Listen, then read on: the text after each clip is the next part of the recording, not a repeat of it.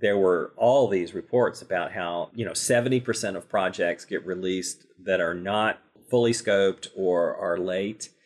So, you know, we didn't have those great days. And what Agile sets out to do is to say, how about we do a little bit of work, show you where we are, validate it with the customer, do a little bit more work.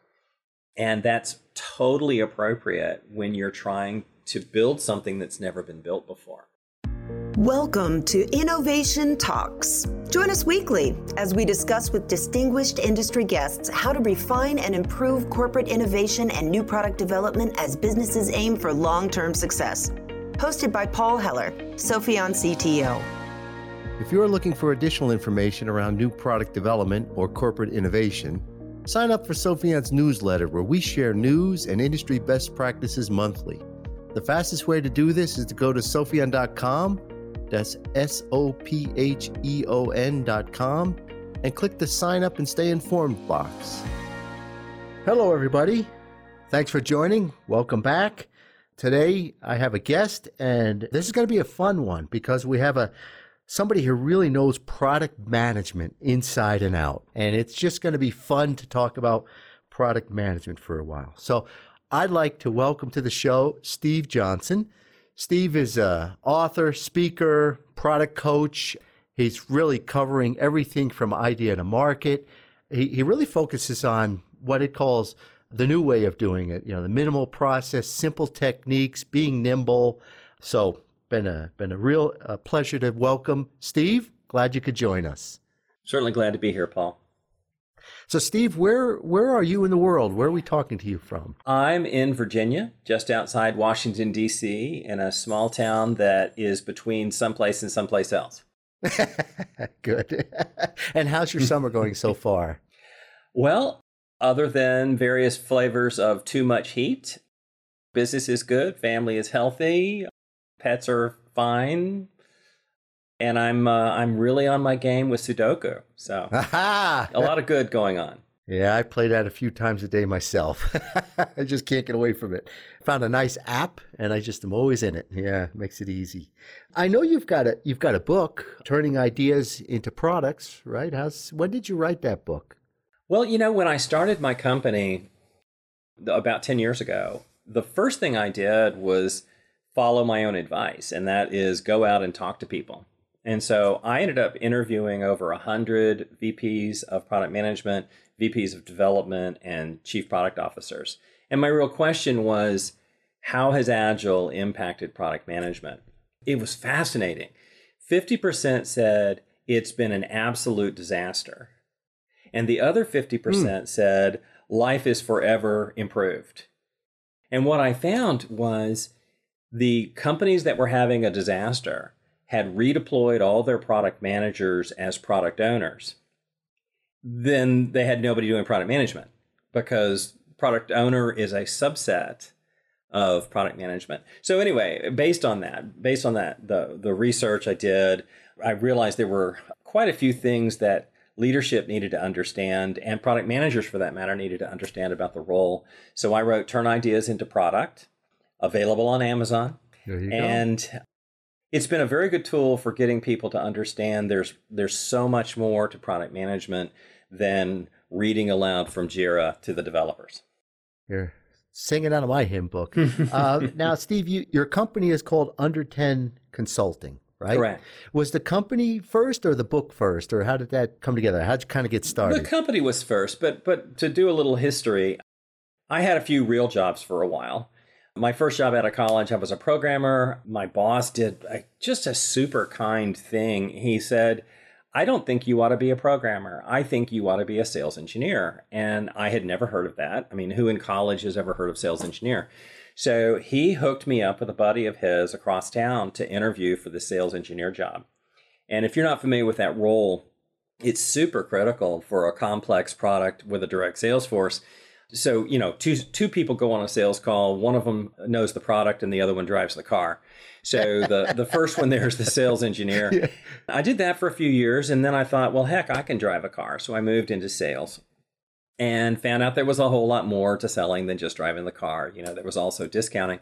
And so I did that for a while and actually started outselling everybody else in this one product where I had deep domain expertise. And I put together a playbook, which is how I was selling really more. And my boss said, Could you train the rest of the guys? And so I had a Saturday event to train the sales team. The VP of sales found out. He said, Well, I don't know what you did to Virginia, but come do it to the rest of the country. And so I did this road show. And my last stop was in Los Angeles. And the VP of marketing came in while I was doing the sales training and said, who are you and what are you doing? And I, I said, oh, I'm just a sales guy from Virginia out teaching product, man, uh, teaching the product to the sales team. And he said, Well, that's product management. And I said, yeah. Really? And so he moved me into a product management role. And, you know, I finally found this wonderful intersection of all the things that interested me. You know, there was there was some business stuff and there was some technical stuff and there was some go-to-market stuff, and I really liked that. And then, you know, I moved up through the ranks to be the head of marketing when a buddy of mine started pragmatic marketing. And, you know, I'm getting awfully close to answering your question here, by the way a buddy of mine started Pragmatic. A couple of years later, he called me and said, You know, dude, I'm making a living. Come join me. We grew Pragmatic over the, well, 15 years that I was there and had a wonderful time doing it, except so many people came up to me during and after the training and said, You know, can you come back and help? So I set off to do that. I sat down with the leadership and said, Hey, do you want to get into the consulting business? And they said, No, we really, really, really don't. So I started this thing called Under 10 Consulting. And the the joke of the title, uh, the joke of the company yeah. name made so much sense at the time, but you can't do all the 37 boxes of the pragmatic framework. You ha- focus on only 10 or fewer. Fo- focus on under 10 of the boxes. So once you hear that, you go, oh, that totally makes sense. But so to answer your question, I started under 10 consulting about 10 years ago and did my due diligence. I mean, I interviewed potential buyers about what their issues were and realized that, you know, most teams are living in utter chaos. The product managers have been given no training, no guidance. And if you ask five people, what is product management, you'll get seven different answers. So I set out to, uh, to approach some of that with my book, but also with my, my workshops and, and consulting what's your definition of product management? Ultimately, product management is about removing friction for buyers and users. I mean, ultimately, the, the biggest goal, right, is to turn good ideas into successful products systematically. And I think a lot of the teams I work with, they do it, but they don't do it systematically.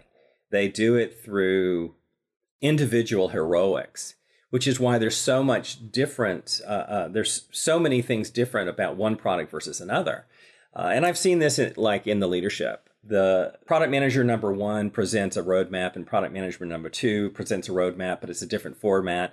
And product manager number three presents a roadmap, which is done in uh, you know Excel or PowerPoint, and it's frustrating to the leadership to look at these three different things all calling themselves roadmaps. So, over the last 10 years, I've really focused on helping teams figure out what their process is. And oh, here's another one every company is unique. The best practices of that company may not be the best practices of this company. Different people, different products, different cultures. And so, what I try to help them do is find what is their best practice, not the industry best practice. And along the way, I've, I've, I've realized just recently that what I've really been doing is helping them implement what we now call product ops. This consistency, this standardization of methods and access to data and tools that we're using to communicate. Is there a concept of a a real best practice or is there a starter set? I mean, I've, I've heard companies say, you know, we don't know how to do this. Can you give us something to get started? Mm-hmm. Um, is there the concept of yeah there really is a, a best practice or at least a starting point? I mean how, how do you put those two together? There are some central truths but even you know what? Even those central truths are not consistently held within a company. So for instance it's a to people in product management or for that matter development or design would all agree that firsthand experience with the customer is a key to building great products I take that as a given. You know, it's a it's a tautology. You know, it's it's a core belief. And yet, I visited a client a while back to do some team assessment, And I said, you know, how many of the product managers actively spend time with customers? The answer was none of them. Mm. And I said, well, you know, we need that. We need to start there, you know. And the sales team went insane. They're like, you know, we're not letting any of those product managers into our territories. And once you're in this concept that customer discovery is done by product management, it, it blows your mind when you run into companies that refuse to let product managers talk to customers. And in big companies, it's generally because the sales team says, "Well, if you're going to talk to a customer, I need you to talk to this prospect and you know help me mm. sell the deal." But that's not customer discovery. That's sales engineering. That is that is fantastic. I'm, I'm just thinking of our own journey in Sopheon around product management. It's so much supports what you're saying, what we find as well. You coined a term, no chaos product process, right? Tell mm-hmm. us about that. Well, again, I as I said a, a, while back, what I find when I talk to product execs as well as product managers is there isn't really a process. What they what they have, well, you know what they have? They have a development process. Yes. Right. right. And in fact, one of my customers said this recently. I thought was just kind of brilliant. They said, you know, we've spent the last five years becoming agile and yet they haven't actually. What's happened is development has become agile and is surrounded by a waterfall company. But even there, they, they acknowledge that they now know how to build products. And they are now realizing they don't know what products to build. Isn't that fascinating? Yeah. So so if you think about that process, right? Development is just one small small piece of it it might be a big piece for some people, but mm-hmm. it's there's so much around it that's necessary. Yeah, I mean, it starts with who are we trying to serve? Who are the personas? And you know, even these little things that I talk about, like personas. I talk to some people and they go, "Oh yeah, personas don't work for us." Uh, and I'm like, "Well, who are you programming to?" And they go, "Well, we do custom programming for this guy or that guy or the other guy, and hope other people like it." Personas are a tool that a no chaos process, if you will, begins with. I mean, who are we trying to serve? And once we know that, we do customer discovery to figure out what problems they have that we're able to solve. We look at our own capabilities and say, which of these capabilities help us deliver on this solution? And we engage heavily with development on how to solve it. And, there's another, you know, tautology I don't tell developers what to build. Uh, and I think this is a huge uh, um, anti pattern for so many teams that the sales guys or the executives or the product managers go into development and say, build me this feature. Right. And they're almost always wrong on what feature. Mm. And if, even customers, customers are terrible at knowing what features to ask for. They're really good about describing problems they're trying to face or problems they're trying to deal with.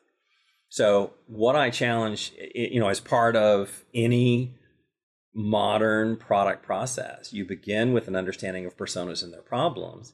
Then you get buy in from leadership that, hey, I, w- I want to invest some money in solving this problem, you know, free up some money. And then we sit down with development and say, hey, here's some people and problems. Let's brainstorm how we could solve these and the leader the, the the lead role there is design and development brainstorming ways and and basically offering solutions to the product manager to choose from and in so many cases you know one of those three executive salespeople product manager somebody else just says hey development build me this widget yeah yeah yeah yeah i see that a lot a good friend of mine often looked at, and this is a little bit in waterfall days, but I think it may still be appropriate. He he looked at the whole process as a saddle. He saw this front end piece, mm-hmm. uh, which is a lot of what you're talking about. Is why are we here, right? Mm-hmm. And then development at that center point, and then he he talked about the launch as well. And I'd like to hear your right. perspective on the launch. Some companies tell me that the launch costs them more, and there's more risk in the launch than there is in development. Do you see that out there? I would totally agree with that. And and that's, you know, while we're at it, that's one of those things that the agile development movement is unaware of. And I want to be clear, I'm not dissing Agile at all. I think Agile is brilliant, but it's a development method. Well, that's not even fair. I'm sorry. Agile is a philosophy that needs to permeate an organization. But in terms of implementation, what most people are doing when they quote go agile is they're implementing Scrum or something like that within the development team. And as you said, everybody else is still waterfalling. But there's nothing in most development methodologies that embraces the fact that once we're done building it, we have to somehow, you know, let people know.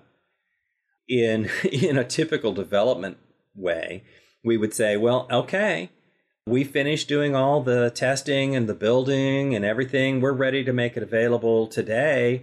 It's available. And, you know, suddenly the customers are like, why is the user interface changed? And they call their sales guy, and the sales guy goes, well, "What are you talking about? I, I haven't logged onto the product in, in months. I don't know what you're, you're, you're describing." And you know, there's just pan, you know, there's chaos again. So a a no chaos playbook is going to start with business planning it's going to move into functionality uh, uh, design, whether that's software or content or uh, some other solutioning. And then it's also going to embrace now that we have it, how are we going to go to market? Yeah. Yeah. It, it's, um, I think you're doing a very good job of, of positioning uh, Agile where it is, where it needs to be, and recognizing that there's a lot more to it to get from idea to market. There is. There totally is. However, I will say, I was doing a session in Dallas and it was quite fascinating after we they had just gone through scrum training and then somebody in the marketing department said well well we need a process for launch and i went well why is launch any different than development i mean mm-hmm you still have a, a, set of problems you're trying to solve, a set of personas you're trying to communicate with.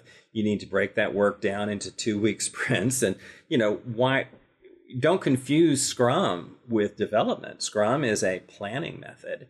And if you're not using Scrum, actually, what I teach more of is Kanban. Yep. Uh, but still, I mean, planning is planning.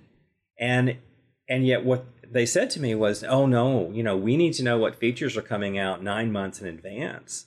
And I'm like, "Well, gosh, I need to know how this stock is going to do 9 months from now." But we're both going to be disappointed here. Who knows what's coming out in 9 months, but I can tell you what problems we're trying to solve. I think if you can if a company can answer that question, what problems are we trying to solve? They've got a, a grounding, a foundation, right? Agreed. And if they don't really know that, and that's why that upfront work is so important. And not just upfront, continual. Continual. I mean, as you think mm-hmm. of the failure of Waterfall, you know, was not really the artifacts or the, the, the number of documents. I, I, and I know there were a lot of annoying documents back in the day. I mean, it was like, okay, first we need a business requirements document, then we need a product requirements document, then we need a feature specification document, and you know, it was doc- certainly document right. heavy, yeah. right? But the problem with it was not so much the artifacts, but where learning occurred, which was at the very beginning and the very end. Yeah, I it's I, I know a lot of people in the waterfall days look back and, and some people miss those documents because they did bring structure that's missing a lot of it moved into stories and epics, right? And you have to say, it well, it's just it moved. It's just changed and went into a different form. And yet, you know, I've said for years, uh, friends build products while enemies build documentation. and my example is your will and mine. You know, we we both, I'm sure, have a legal document that was done by a lawyer that explains everything. And of course, I don't know about you. I read mine and I go, I. It's taken him 27 pages to say the yeah. kids split it. I mean, you know, my whole will is three words. yeah, yeah, uh, yeah. And you know, I probably don't even need a will unless the kids fight. Mm-hmm. You know, unless there's you know some other person who swoops in and says, "Oh no, I I own I own some of this." But what we did with the lawyer and what we did with our kids is talked, and I think as much as possible, stories stories are a container or an invitation to a conversation. And in the old days of writing MRDs and PRDs and BRDs, we were trying to anticipate every objection. And we ended up with these documents that read like a will instead of a document that read the kids split it. So, so let me run with that one just for one more second. Yeah, please, because it's great. I, I, I'm, I'm, it resonates. Yeah. Yeah, the kids split it. So after we did our legal stuff with our our lawyer, we did have we had to sit down with our kids and and said, okay, just so you know, I mean, you guys are 50-50 here. You're going to split everything.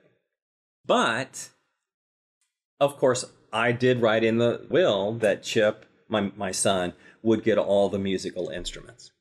And my daughter will get all of my wife's jewelry. Not that there's that much of it, according to my wife. but anyway, there's this real pregnant pause in the conversation. And finally, my daughter said, But daddy, I want one of your guitars. As, as we talked about before the program began, I paid my way through college playing guitar in bars. And I, over the years, have acquired a good many of them and they keep getting taken away from me by my son, who is a professional musician. But still, the argument of, of my son being the musician should get all the guitars makes sense. But then my my daughter was like, "But wait, mm, you've been yeah. playing guitar my whole life. I want one of them." And you know what? A little tiny fight broke out as to which one she ah, wanted. Yeah, right, right. Right? You know, the one that dad played most often is the one she wanted. And and Chip is like, oh no, that's his that's best the best guitar. one. You're kidding me. you know, here, let me give you this plastic one we bought from Sears, you know? and so, you know what? Good thing we hashed this out in a conversation before it went to court. Because a lawyer is going to look at the contract and say, well, no, according to the will, he said all the music, all the instruments go to the son. And I, I think there's some of that attitude as we as we remember the old days fondly, I suppose. But I think we need to remember the old days were not as great as we remembered them. I mean, it's kind of like the people a little bit older than me who look back on the 60s as this wonderful time when America was like destroying itself. You know, the 60s were a horrible time. You go back and look at pictures of everybody and you go, everyone is dirty and, and needs a haircut, you know? So the good old days of Waterfall weren't really that good. And for years and years, there were all these reports about how, you know, 70% of projects get released that are not fully scoped or are late. So, you know, we didn't have those great days. And what Agile sets out to do is to say, how about we do a little bit of work, show you where we are, validate it with the customer, do a little bit more work. And that's totally appropriate when you're trying to build something that's never been built before. I now I start to see people abusing agile. It's almost like they're going back to the old waterfall tendency. Well, we don't have a story for that. We're, we're not going to do it. And these are our these are our 30 stories, and let's put the blinders on, and we're just going to crank through these stories. And they, I see a lot of people struggling with new things coming in being disruptive, right? We're focused on these 30 things, and this is it. I see them starting to try to tunnel the agile a little bit. Have you seen any of that? Well, I have. And, you know, I, I've also seen, you know, as part of that, a level of dysfunction that kind of looks like this. An executive or a product manager sits down with development and says, you know, solve this problem, or more likely says, build me this feature. And then two weeks goes by, development comes back and says, okay, here's your feature. The executive or the product manager, whoever asked for it, goes, right. I hate what you did. And they're like, okay, well, what's wrong with it? Well, it's not yummy enough, or it needs to be shinier. And the developer's like, you know what? How about this? I obviously don't know what you want. Why don't you tell me exactly what you want, and I will mm-hmm. give you exactly what you ask for?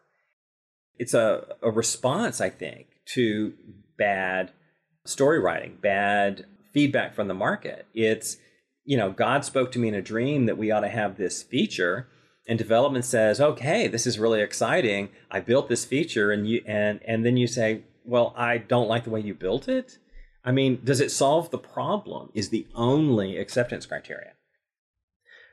I was um, the fun thing about the internet, Steve, is you, you come across stuff that you maybe saw and you come across it again. I just came across a quote from well, Steve Jobs. Yeah, here you go. Everybody, half the people roll their eyes, and half the people have just sat up in a chair because they're ready to listen. well, that's how you be a consultant. First, you have to to be a consultant. You have to not work at the company you're doing consulting with. You have to have a four square grid uh, as a, a tool, and you have to be able to quote either Steve Jobs or Peter Drucker. well, here comes the Steve here Jobs. Here we go. Quote. Hit me with yeah. some Steve Jobs. 2003 and he was talking about design. And he said, design is not the veneer. And we see a lot of people saying, you know what, I need to redo the design. I need to, mm-hmm. I need to make it look different. I need to make it look better. And he said, he said, design is not the veneer. Design is how it works. And I just, here we go. Again, another one of those pearls, which is so true. I just want Brilliant. to hear your comment on that. I totally agree. I mean, it's, when, for instance, on simple things, I mean, looking at your phone or, you know, some technology you have, some of them have an on off option. You know, do I want my Wi Fi on or do I want my Wi Fi off? And then somebody says, well, hang on. What if we gave them a third option? And now it's difficult you have to you know choose what that third option is. And i'm not mm. sure this is as good a story as i thought it was going to be but let's go with it. All right then I'll, I'll, tell the one i really want to tell. Snow shovels are not shovels. They're plows. Mm. and for years and years somebody said you know what? I've got to do something with the the driveway with the snow. I need a shovel. And so they went to whoever makes stuff and says, "Hey, I need a shovel, but I need it for snow." So they made this really, you know, they, they made a snow shovel because the very first thing they said is, "I need a shovel." But you don't need a shovel. You need a plow. It is ridiculous for a 50 or 60 year old man to go out into the driveway and dig a ditch in snow. Mm. And you would never expect somebody to do that if they were digging dirt but you know, it's kind of the same thing. And no wonder everybody's going to the emergency room all the time. yeah. So a designer stepped back and said, All right, wait, what is the problem we're trying to solve? We're trying to get the snow off the driveway. We're not trying to dig a hole in the driveway. We're trying to get the snow off. And so they redesigned the shovel to be a snow plow, which you push the snow off the driveway. And along the way, they introduced that S bend in the handle so that you'd push with your legs instead of your back. And I think that is the perfect example of what Steve Jobs was saying is solving the problem is the design. And there is a quote that I can't remember, but I'll, I'll text you afterwards. The goal of design is not beauty. But when you're done with the design, if it's not beautiful, you've made a mistake. Oh, I love that. Yeah, please do. We'll put that in the show notes so that people yeah. can see it. Well, you know, Steve, I want to ask one, maybe one final question for you here. If I want to be a great product manager, if I want to do, or let's say if I want to do great product management, and I'm not sure that's kind of two ways of the same question, but what advice would you give me? Well, it's going to sound maybe funny or even trite. Love the problem more than the product when I talk to wannabe product managers, they say, you know, I want to be building great products. Oh, then you don't want to be a product manager. Product managers don't build products. Developers do, designers do. What product managers do is they find conditions in the market where there is friction for either someone who buys a product or uses a product, and your company has an ability to solve that problem. It's the identification and articulation that is the product management. And yet it's sad to me. Many people who are product managers are in fact not product managers. They're not or they're not doing product management. They have the title product manager, but they're actually designers or development leads. And that's why in many organizations we're seeing product marketing managers step in and do a lot of the front end and the back end work because the product managers are so busy being developers. So if you wanna if you wanna uh, build products, great, go into development. If you want to build businesses, go into product management. That was a fantastic answer, and it was not trite at all. Uh, I think it really got right to the heart of it. So, so uh, thank you for that. Well, you know, uh, we could talk for hours, Steve. This is fantastic. I really want to, I want to thank you. I just, uh, it's just incredible. If people want to track you or find you, how can they find you, follow you? Well, the easiest thing is all my coordinates can be found on my website at under10consulting.com with an alias of u, the letter u, the number one zero dot me. U10 me will get you to under10consulting.com. That was probably too much information. I well, apologize. we'll put this in the show notes. no, we'll put this in the show notes. There's another fact about you. you. You talk quite a bit about your, your musical instruments and all, and you play the guitar, but you, you also have uh, published, created an album, haven't you? I have. I'll, I'll tell you the short version. Years ago, my son, as he became a professional musician, he got really into producing songs in, in the studio.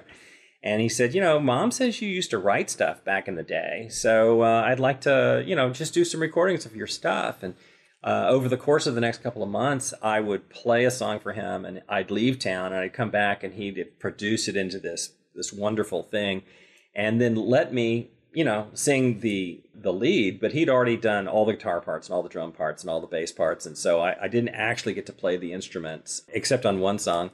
And then for Christmas that year, he handed me the iTunes page. So he had mastered all of the songs and he had put them out into the world. So you can go to notexactlysteve.com and that'll take you to the iTunes page, also available on Spotify.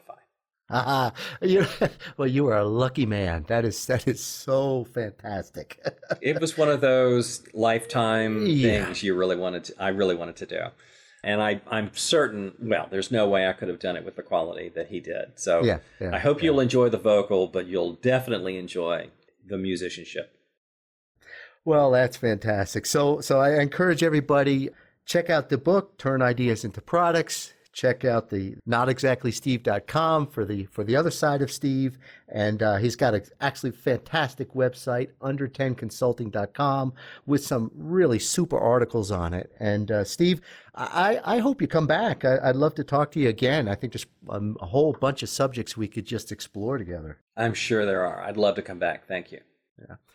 So, Steve, again, thanks for joining us. To uh, to our listeners, uh, if you have other topics you'd like us to talk about, especially with Steve, if you've thought about this and say, "Hey, Paul, bring Steve back. I'd like to hear you talk about subject X," let me know. Give us a give us an email at talks at sopheon.com, and uh, we'll certainly uh, uh, try to get Steve back again. So, I wish everybody a great week ahead, and thanks for joining us. And uh, we'll talk to you next time. Take care, everybody. Bye bye. Thanks for joining us this week for Innovation Talks with Paul Heller. For additional information on today's topic, check out sopheon.com, S O P H E O N.com, where you will find plenty of innovation centric content and corporate best practices. If you'd like to discuss anything with Paul or would like to get in touch with the show, email us at talks at sopheon.com.